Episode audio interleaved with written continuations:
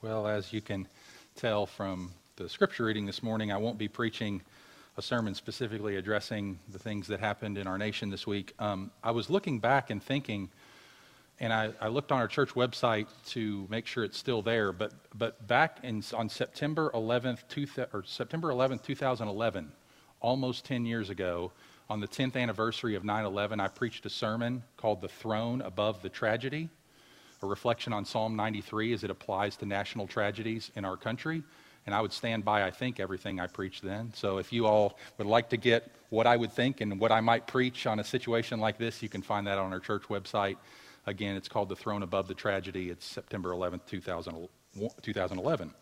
And uh, I listened to the first five or ten minutes last night and I thought, okay, I think that would be a comforting word for our people if, they, if you all would like something like that this week. You can just look it up and listen to it, and I hope it's a blessing to you.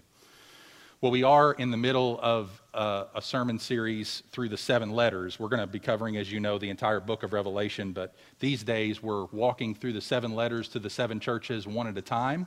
And we've come to the fourth letter this morning that Jesus writes to the church at Thyatira or Thyatira. It's pronounced different ways. I'm going to pronounce it Thyatira uh, this morning. I could be completely wrong, but I'm going to go with it and trust that's the way the case anyway, if it's not. Well, let's talk about tolerance for a second.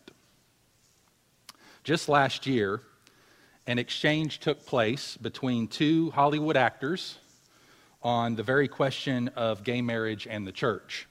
Ellen Page called out Chris Pratt in a tweet stating the following If you are a famous actor and you belong to an organization that hates a certain group of people, don't be surprised if someone simply wonders why it's not addressed.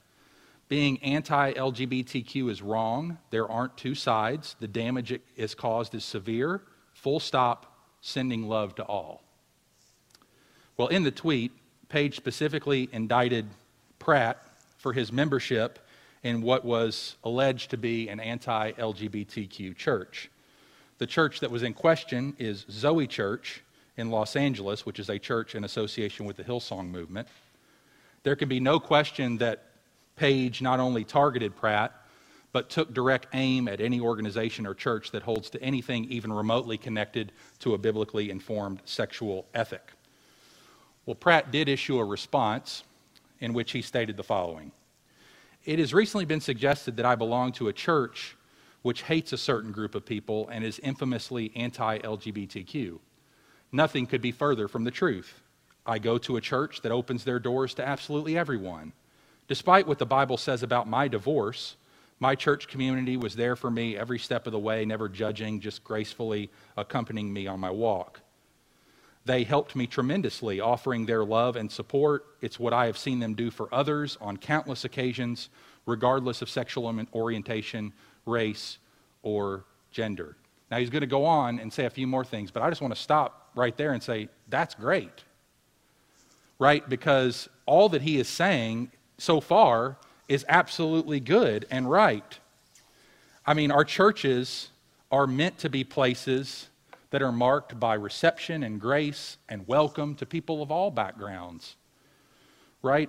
We don't want to be a community of judgment where people are scrutinizing one another's lives to look for evidence of sin and failure and then harshly judging them for what we see there. A lot of nitpicking and ruthlessness. Nor do we want to be a community of condemnation where people are actively looking for each other's flaws and foibles and being hard hearted and compassionless when we spot them. Nor do we want to be a community of resentfulness where people are harboring bitterness and are slow to repent when they've sinned against others and even slower to forgive when people have sinned against them. We don't want to be a community of selfishness where each person's looking out primarily for his own interests rather than the interests of others. No, but we want to be, as Pratt describes the church to be, a community of acceptance where people accept each other and are very slow to criticize. If there's a great scrutinizing going on, it's going to be us scrutinizing our own lives, right? Rather than each other's. We want to be a community of compassion where people still see each other's flaws and foibles, but we respond with warm hearts and with compassion and patience. And a community of forgiveness where people are quick to come to others and say, I'm sorry, will you forgive me? And where they are quick to grant that forgiveness when asked for it.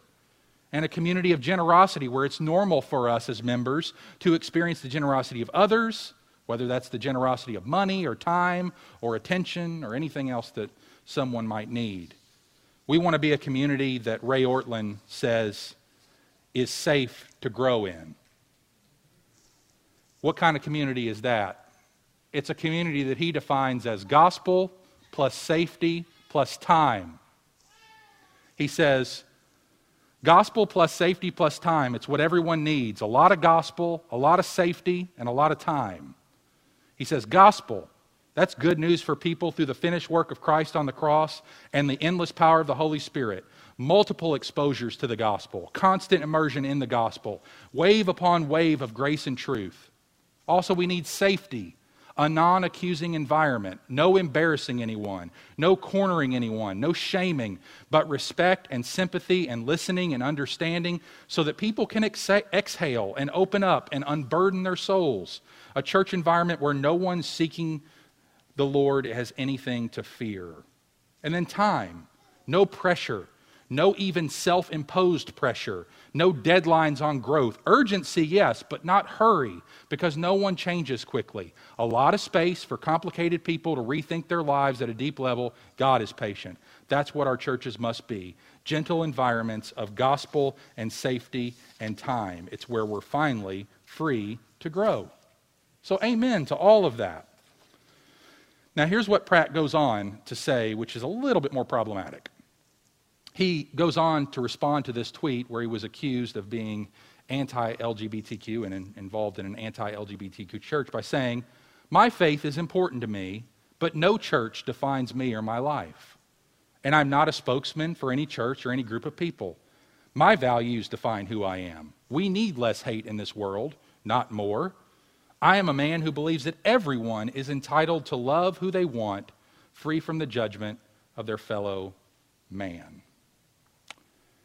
Now, in 2017, Carl Lentz, who has recently stepped down from ministry after an affair, once served as pastor of the New York based Hillsong Church, missed several opportunities to clearly express a biblical view of homosexuality and same sex marriage. In an interview with CNN, he gave a non answer when he said, It's not my place to tell anyone how they should live, that's their journey. Now, Pratt claimed that no church defines me, According to the Bible, however, the church does define you and me. Whereas Pratt denies that his church defines him, the scriptures teach that the church founded by Jesus Christ is the family of the living God, bought by the blood of Christ, and covenant together for the cause of the gospel. That's the vision of a biblical church. Such a church, then, is bound together in obedience to Christ, absolutely defines that member's life. We can't separate Christ's gospel from Christ's people. Moreover, when Lentz's ambiguity in his 2017 CNN interview, whether intentionally or not, we'll give him the benefit of the doubt here. I don't think he intentionally meant to undermine the gospel in any way. But he did undermine the clear and glorious identity of the church of Jesus Christ when he described the church as a body with no authority or no responsibility to summon its members to Christian discipleship. Now, of course, we're not talking about some sort of cultic thing where leaders tell their members what to do disregarding anything in the Bible. No, we as leaders are under this word just as all of us members are. And we are not to go a step beyond anything that's revealed here. But when it comes to issues as clear in Scripture as sexual morality, Christ has spoken clearly. And Christ has called his disciples to clear obedience to those commands. This is the essence of the Great Commission. Go, therefore, make disciples of all nations, baptizing them and teaching them to observe all that I have commanded you. That's what the job of the church is to teach people what they're supposed to do in obedience to Christ. Discipleship does make objective demands on our conduct, virtue, and morality. The God revealed in Holy Scripture does issue commands to us as His people, right? 1 John 5 3 for this is love, that we keep his commandments. Where you find a church, you find a community of believers that's striving for holy obedience to God. Conversely, a church that doesn't tell people how to live in obedience to Christ and hold them accountable to such obedience is in danger of losing their status as a church, at least in the eyes of Christ. That's clear in these seven letters. Now, one more qualification before we get into the text. Tolerance is such a misunderstood concept in our world. I think a lot of people take tolerance and just use it as a blanket thing that covers a whole lot of things when we need more nuance and careful thinking when it comes to the issue of tolerance. So let me give you four kinds of tolerance. Okay? There are different kinds of tolerance, right? And I just want to give you four and make sure we're clear here on what we're talking about when we talk about tolerance. Because this whole letter that Jesus addresses to the church in Thyatira is about tolerance and what they are not to tolerate and what they are to tolerate. So we need to get clear on what we're called to tolerate and what we're not called to tolerate. Because we are called to tolerate lots of stuff, but not everything. So when it comes to legal tolerance in culture, should people have the right to worship who they want? even if we don't agree? Of course. We legally tolerate that. Why? Because we understood, brothers and sisters, Christian faith can't be coerced. It can't be coerced into people. They're born from above. You don't legally coerce people into obedience to the Christian faith. You can't pass a law that requires people to love Jesus. We don't impose it, we propose it but we don't impose it. We don't seek a legislative discipleship program to Jesus. We're not Scientologists or any other false religion or cult. As the law of the land to make all other beliefs illegal. So if someone comes along and asks, Christian, do you tolerate other religions? We should say, yeah, in culture, of course. We defend religions and ideologies and spiritualities and perspectives that we disagree with because we believe in the marketplace of ideas that we, if we throw Christianity in the mix, truth will always win. We aren't afraid of other beliefs. We know what the truth is. We have a man who left the grave. Why should you be afraid of that? If there's a mosque that gets built right here, we should support it. Why wouldn't we? Do we believe in religious liberty? Absolutely. Social tolerance in the community. There's another tolerance that we should accept. What about other people who disagree with you? Yes. We should be friends and good neighbors to all. We should show social tolerance in our community. So when people post things that we don't agree with or like, we should be able to tolerate them. Secondary theological tolerance in the church. Let's move into the church now. We've talked about we should legally tolerate things in the culture, we should socially tolerate things in the culture. But when it comes into the church, what about secondary theological tolerance? Yes. Yes. When it comes to secondary or tertiary matters, we tolerate each other. We, we give space for each other to disagree. We don't all have to see the same thing about everything. We need to be united on the things that the Bible says the church is to be united around which, if you read the New Testament letters, is Christ and Him crucified. And then Paul has a lot to say about the way we navigate secondary and tertiary issues in the church. But what about heretical and immoral tolerance in the church? What about grievous departures from Christian ethics that are clearly revealed? And what about heresy surrounding main order, first level issues? There is no tolerance for those things in the church. The Christian church welcomes everyone, but we welcome everyone to change. We're all changing. We're all committed to changing, to crucifying the flesh with its passions and desires, however that flesh manifests itself in our lives, and we've all got it. None of us gets to come in and make peace with our sin. Nobody. No matter what your sin struggle is. Nobody. If you're a raving gossip, you have to crucify it. If you're a habitual liar, you got to crucify it. If you're addicted to forms of sexual immorality, you have to crucify it. Nobody gets a pass. If you believe that Jesus wasn't God, you got to crucify that. if you believe that Christ isn't the only way of salvation, you got to crucify that. If you don't believe the Bible's the inerrant word of God, you've got to crucify that.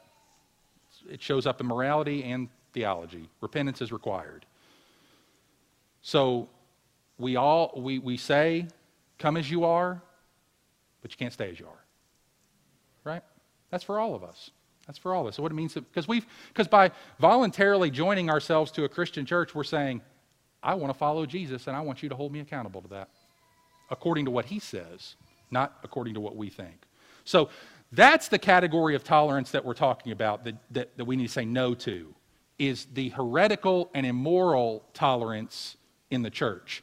And that's what Jesus is rebuking here this morning in the church in Thyatira. So, all that out of the way, I know that was a rather long introduction. I apologize for that. But I just feel like it's important to set these things up because we get into things like this and we think, wow, this is pretty judgmental. We don't realize there's a specific form of tolerance that Jesus is calling this church to not have, and he calls us to not have it as well. So, this morning we're going to explore Revelation chapter 2, verses 18 to 29, and talk about five truths that help us avoid the danger of tolerating immorality in the church, which is what the subject is in these verses. Number one, Jesus calls the shots in the church. Number one, Jesus calls the shots in the church. Not a pastor, not a member, Jesus. And Jesus calls the shots through his word. So we see here in verse 18, Jesus giving the description to this church, setting them up for what he's about to say to them. As Jesus does in all of these letters, he gives a little preface that describes who he is as he's talking to them to remind them that he has the authority to tell them these things. So he says in verse 18, And to the angel of the church in Thyatira, write, The words of the Son of God, who has eyes like a flame of fire and whose feet are like burnished bronze. Now, this is the only use of the phrase Son of God in Revelation. However, it is one of John's favorite designations for Jesus in his gospel. But this title is meant to underscore the majesty and the authority of Jesus, perhaps in opposition to the so called glory of the Roman emperor, who was also, as you probably know, was called a son of God. But what's being said here is that Jesus, in opposition to Apollo and Zeus and other Roman gods. By the way, Apollo was the prominent Roman god that was worshiped in the city of Thyatira. And Jesus is saying, I am the Son of God. I am the true deity. I am the one who is speaking to you. Notice how he's described. He has eyes like a flame of fire. These eyes like fire are too pure to look on evil. He won't tolerate it. And then he has feet of bronze, which are too holy, as we saw last week, to walk among wickedness. He will crush and destroy those who persist unrepentantly in those things. So, eyes that are too pure to look on evil, feet that are too holy to walk among wickedness, the eternal, majestic Son of God. This is the one that's speaking to the church, making it clear that Jesus is the one who calls the shots. Number two, Jesus recognizes how far we've come. Jesus recognizes how far we've come. Look at verse 19. I know your works, your love, and your faith, and service, and patient endurance, and that your latter works exceeded the first. Do you love it? Jesus knows everything. He knows exactly what this church is, and he doesn't walk into them and say, Hey, I got a few things to criticize about you real fast. No, he says, I know how far you've come. He says, I know your works. Now, we've heard that phrase before in Revelation. That's kind of a junk drawer term where Jesus is going to throw a lot of specific description in.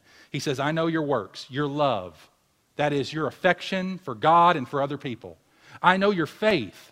That is your trusting reliance on me. I know your service. That is your acts of mercy and compassion to believers and the lost. I know your patient endurance, how you've been steady and faithful and resilient in the face of persecution. And this is the amazing thing. He says, and your latter works have exceeded the first. He says, there's been growth and development and progress in your church, and I notice it. You guys are moving forward. In many ways, the church at Thyatira is a model church. It was better off than the church at Ephesus. Remember? The church at Ephesus had the deeds and the works but they didn't have the love, right? But among the deeds and the works that the church at Thyatira has is love. Jesus says, You're a busy, active church that loves me. You're full of service and patience and faith, and your latter works exceed the first. Now let's camp out there on that phrase for just a second. The church in Thyatira was growing, not necessarily numerically, but spiritually. They were growing in Christ likeness. They had learned that the Christian life is one of growth and development and progress and spiritual increase. Listen, brothers and sisters, merely maintaining the moral status quo, either individually or as a church, is inadequate. Their early diligence, the early diligence of these Christians in ministry and in mercy toward others, had only increased over time. Hardship didn't dim their faith, familiarity with Christ didn't breed contempt. So, where are we today in terms of Christian growth and zeal and love for Jesus in comparison with where we were when we first became a Christian? Could Jesus look at your life? Could he look at my life and say, Your latter works exceed the first? Think back to your early days of your Christian life, perhaps the first year or so of your conversion. Do you remember the zeal for God and the fascination with things biblical that you felt? Think back to how you wanted to talk about Jesus a little more and the courage that you displayed in sharing your faith with unsaved family members and friends. Or think back to the time and energy that you expended to be eager to serve Jesus in whatever way you could through prayer and service and ministry. Bring to mind how devoted you were to reading and studying Scripture. Is that all fresh in your mind? Got the picture? Now compare it to where you are today. Has your affection for God's people and God Himself grown cold? Are you filled with doubts and fears rather than faith and confidence that you had at first? Have you found excuses not to give generously? Do you find yourself rationalizing your absence from corporate worship or nurturing bitterness toward another believer? Do you spend as much time today in reading and memorizing and meditating on Scripture as you did in your early days as a believer? This is where we learn from the church of Thyatira and where Jesus would instruct us from their example. The Christian life is an ever upward trek marked by many setbacks and restarts and repentance and fresh beginnings and toils and snares. We're not talking about a smooth upward thing. We're talking about a bumpy trajectory that's moving upward most of the time. that's what we're talking about. An ever upward trek toward greater heights of holiness, greater pursuit of love, greater theological understanding See, brothers and sisters, being born again is only the beginning. It's only the beginning, it's not an end. It's an inauguration, not a consummation. We got a long way to go. Appealing to one's initial zeal as an excuse for shifting into spiritual cruise control doesn't set well with Jesus. He doesn't say, I'm really grateful for how you used to love me if you don't if you're not really pursuing that love now. And so Jesus says their latter works exceeded the first. May we imitate them in that, in pursuing a growing, developing Christian life as well. Number three, Jesus corrects those who tolerates what he doesn't. Jesus corrects those who tolerates what he doesn't. This is a striking word in our culture today, but there are some things that Jesus does not amen. that is, he does not add his stamp of approval to. He does not say, Yes, I agree with that. And although the church at Thyatira was commended for their increase in growth in service, there is a toleration in their church of falsehood and moral compromise that Jesus does not tolerate. He says in verse 20, But I have this against you, that you tolerate that woman Jezebel who calls herself a prophetess and is teaching and seducing my servants to practice sexual immorality and to eat food sacrificed to idols. I gave her time to repent, but she refuses to repent of her sexual immorality. Now, who's Jezebel?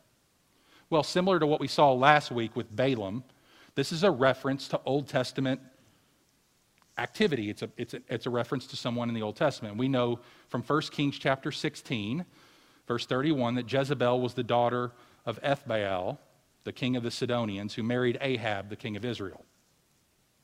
And largely because of her influence, similar to what Balaam was doing as a false prophet, Jezebel sought to combine the worship of God with the worship of Baal because her husband, after all, was influenced in that direction, and she was as well. It is said of her husband in 1 Kings 16:33 that he did more to provoke the Lord God of Israel to anger than all the kings of Israel that were before him.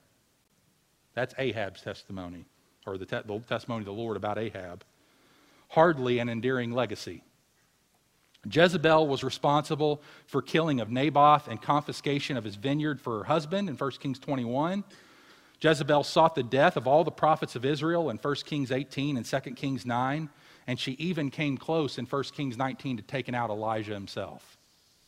She was involved in the occult, she murdered God's prophets, and she manipulated the citizens of Israel and her husband.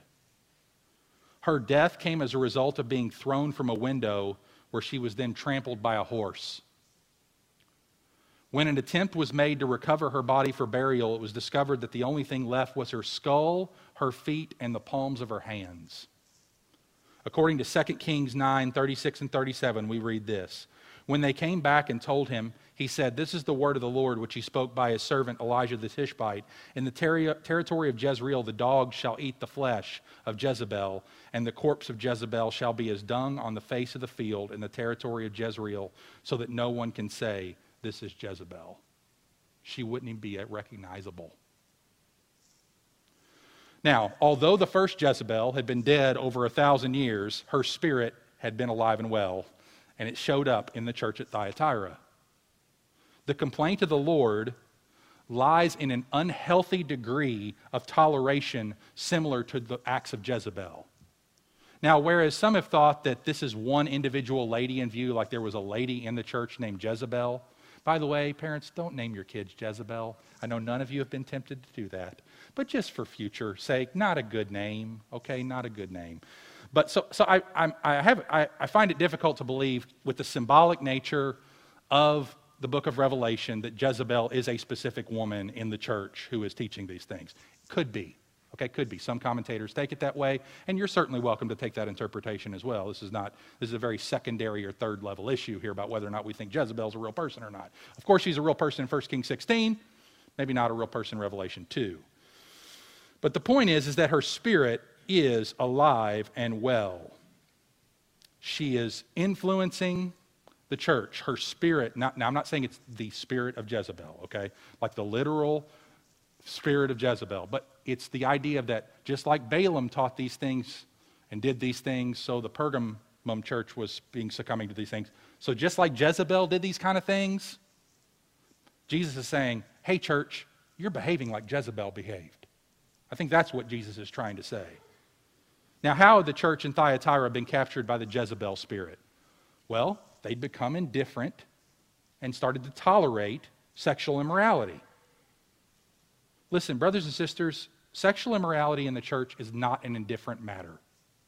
There are seven or eight vice lists in the New Testament from both Jesus and Paul, and in every single one of those lists of vices, sexual immorality is included, often at the head of the list. And sometimes mentioned in more than one way.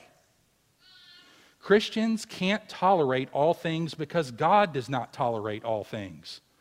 We can't give unqualified and unconditional affirmation to every belief and behavior. As parents, we understand this. We are not good parents if we give unqualified affirmation to every behavior that we see in our children. We see them playing in the middle of a very busy street. Do you say, Well, who am I to judge? Your child says, Mommy, I'm going to take a bath. You say, Good. And then they say, With a toaster. Well, to each his own. I want you to grow up and think for yourself. Guess what? Your child ain't growing up. They're going to die when that toaster is dropped in that tub, or at least be severely shocked. So, how did this happen in the church then? Why was Thyatira tolerating sexual immorality? Well, frustratingly, we aren't told. But we could make some possible assumptions, okay? Let's just let our sanctified imagination go a little bit. Maybe they liked the teachers that were teaching it. They were powerful personalities. They were fun to listen to. They had a presence about them. They were smart. They were influential. They were movers and shakers. Brothers and sisters, we need to beware that impressiveness, giftedness, abilities, and vision make zero difference in the kingdom of God. They are not what God evaluates, and so many churches base that on who's preaching and teaching and leading them. Well, they're gifted. They dress nice. Look at that CrossFit body. Look at that haircut and those glasses. Look at that trendy outfit. You think Jesus cares about any of that stuff? That's worldliness. And Lord willing, next year we'll preach through 1 Corinthians and confront all that BS head on. Because that's garbage. Garbage. And it's hurting Christ Church. By the way, BS does not mean what you think it means. It means baloney stuff. Just wanted to be clear about that, okay? It means baloney stuff. How's that for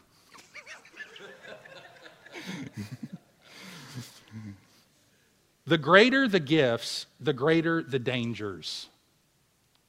Okay? The greater the gifts, the greater the dangers. We need leaders who say, Lord, grant me character that's greater than my gifts and humility that's greater than my influence. Maybe they thought her teaching was somehow legitimate in the church. Maybe their doctrine was attractive and seductive. And at first it seemed insightful and maybe deep and perceptive. Ooh, never thought about that before. Huh. She had a way of opening the scriptures in a way that was new and exciting, or they did, whoever the teachers were. Maybe their teaching appealed to their sin. They said things like, hey, you can follow Jesus. You don't have to change in this way. Hmm, that's good. Maybe they were fearful of confronting her or confronting the teachers who were teaching this thing. If people were behaving like Jezebel, they didn't want to say something for fear that it would offend her or her family. Perhaps the most likely explanation is that their love was undiscerning and it was blindly affirming to people. Their love had turned into some sort of permissiveness, but they had tolerated false teaching and immoral behavior, two things that God was not tolerant of. So Jesus didn't pat them on the back and say, Way to go. I applaud you for being so open minded. Love does not equal unconditional affirmation of everything. Love equals affirmation of what God affirms in the church. So, what should have been done?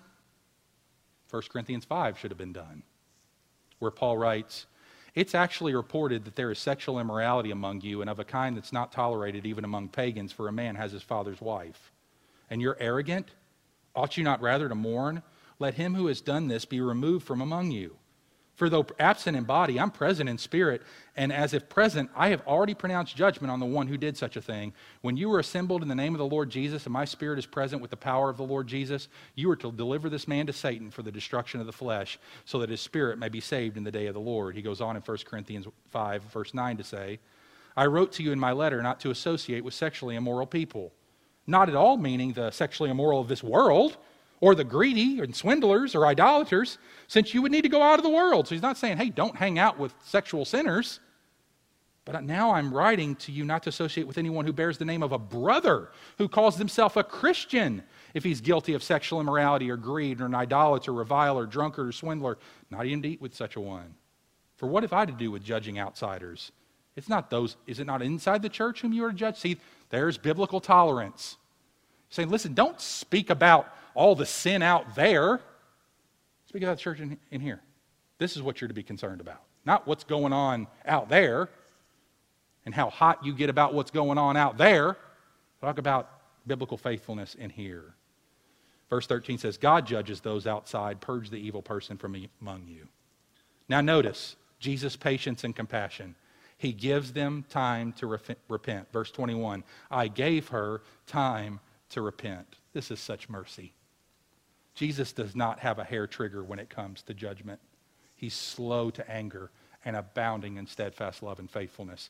The grace and love of God shines through here when Jesus says, Do not immediately, when you discover something like this, kick them out of the church. No, Matthew 18 teaches the process by which we're to follow. We go to them individually, if they, don't, if they refuse to repent, take two with you. They don't listen to them, tell it to the church. Jesus is faulting the church for allowing this to go on and on and on and on and on and un- unaddressed. From Jesus' perspective, they should have excluded her by now. When churches fail to exclude the unrepentant, committed, who are committed to clear violations of Christian ethics and biblical morality and Jesus' commands, then they bear part of the responsibility for the, the sins that provoke the Jezebels in their midst. Number four, Jesus gives consequences to those who refuse to repent. Jesus gives consequences to those who refuse to repent. Look at verse 22. Behold, I will throw her onto a sick bed, and those who commit adultery with her I will throw into great tribulation unless they repent of her works, and I will strike her children dead, and all the churches will know that I am he who searches mind and heart, and I will give to each of you according to your works. The result of the refusal to repent is going to be judgment on this church. Jesus says, I'm going to throw you on a sick bed. Now, that's probably metaphorical, but it could be literal in the sense that he's just saying you will suffer consequences as a result of this that will be physical in nature.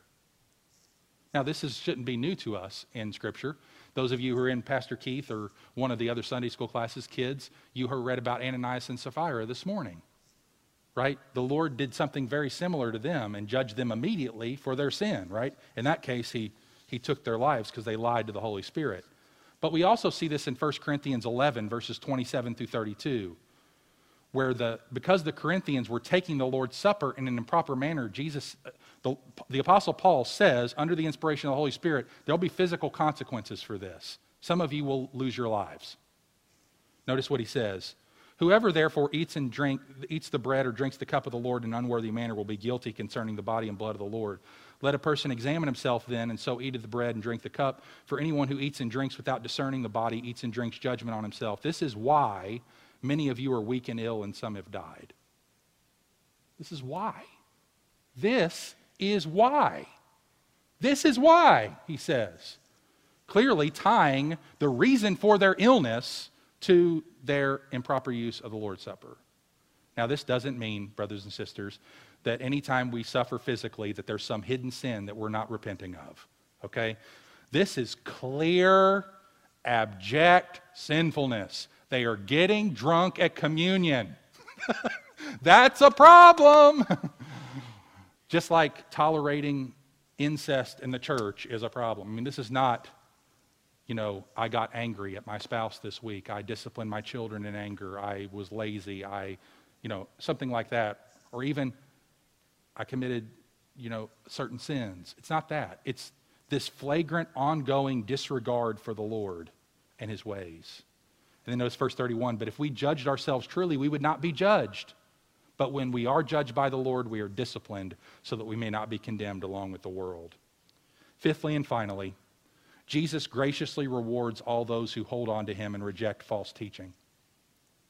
First of all, look at verse 24. But for the rest of you in Thyatira, that's good. That's good news. The rest of you, that means not all this church was ransacked by this, as is the case with most of this. Jesus comes to these churches and say, "Hey, I know most of you aren't doing this. There's a slice of you who are. We need to take care of that." But notice he says, "The rest of you in Thyatira who do not hold to this teaching, who don't believe that you can commit flagrant unrepentant sexual immorality and still be okay with Christ, who don't hold to that teaching, what does he say to them? Again, verse 24, who have not learned what some call the deep things of Satan. To you I say, I do not lay on you any other burden. Only hold fast. So, those who haven't followed the false prophetess and her lifestyle and teaching, which was evidently called the deep things of Satan, now, I wonder if that was the title of their Sunday school class. Come to hear about the deep things of Satan. I don't know, but it was probably called the deep things of God, more likely, more likely and then people got in there and realized this was satanic. But Jesus actually re- reports what they're actually doing, which is the deep things of Satan. They're being under the control of the evil one. We're told twice that the synagogue of the Jews was called the synagogue of Satan in Revelation 2 9 and Revelation 3 9. So it could be Jewish Christians who are, are Jewish false teachers, But I'm quite certain that Jews wouldn't have seen it that way, just as the prophetess wouldn't have seen her teaching that way.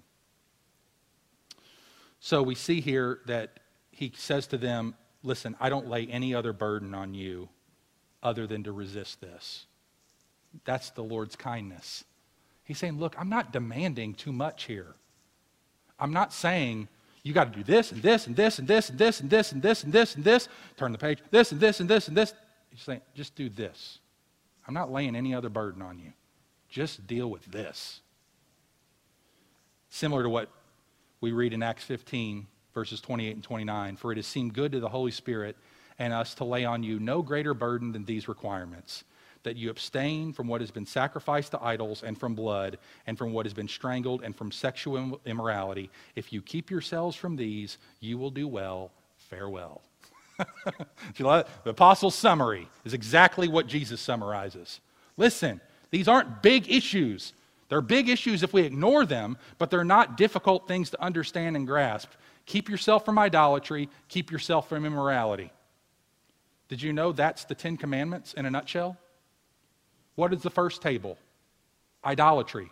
What's the second table? Immorality. That's what he's telling. He's just keep yourself from the big things. Keep yourself from the things God has clearly revealed to be wrong. And then, verse 25, he says, just hold fast to this.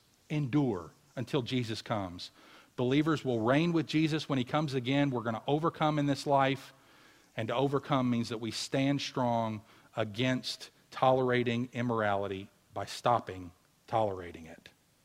So he says to them in verse 26 The one who conquers and who keeps my works until the end, to him I will give authority over the nations, and he will rule them with a rod of iron, as when earthen pots are broken in pieces, even as I, my fa- I myself have received authority from my Father. And I will give him the morning star.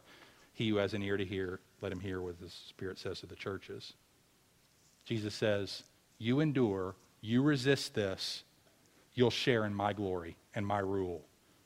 You will sit down with me on my judgment throne and join with me in trying, condemning, and consigning to judgment the, my enemies and all those of my church.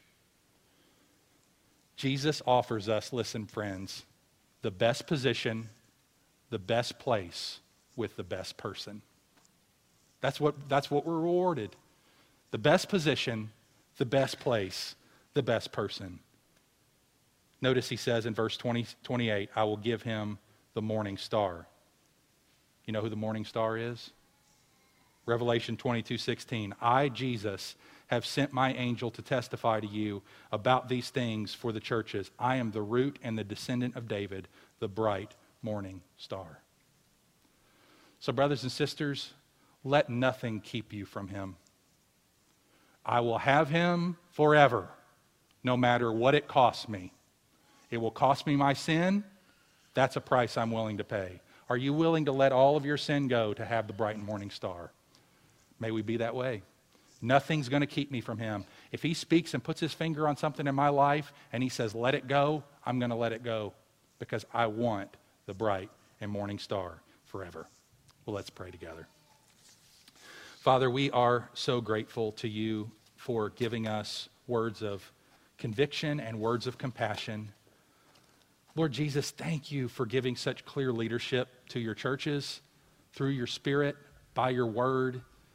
Thank you that you have given us the inspired letters to the churches of the first century, that we can continue to be instructed by them and we can continue to be led by their instruction. We want to put ourselves and our church under this word.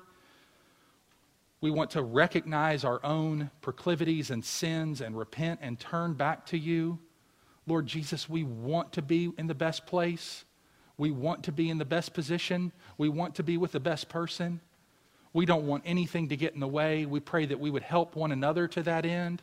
That just as, in as much as you've called your church to be a community of those who care for one another and seek each other's spiritual well being and look after each other, we pray that we would do that for each other, all of us being concerned for each other's spiritual development, not in some microscopic, cultic, bizarre way, but just in a clear, faithful way to your word, saying, Hey, look to Jesus. We love you. We want you to look to Christ.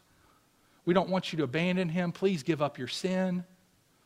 Lord, may we do that for ourselves. May we do that for each other, knowing that this is going to be the battle of our lives till we're with you.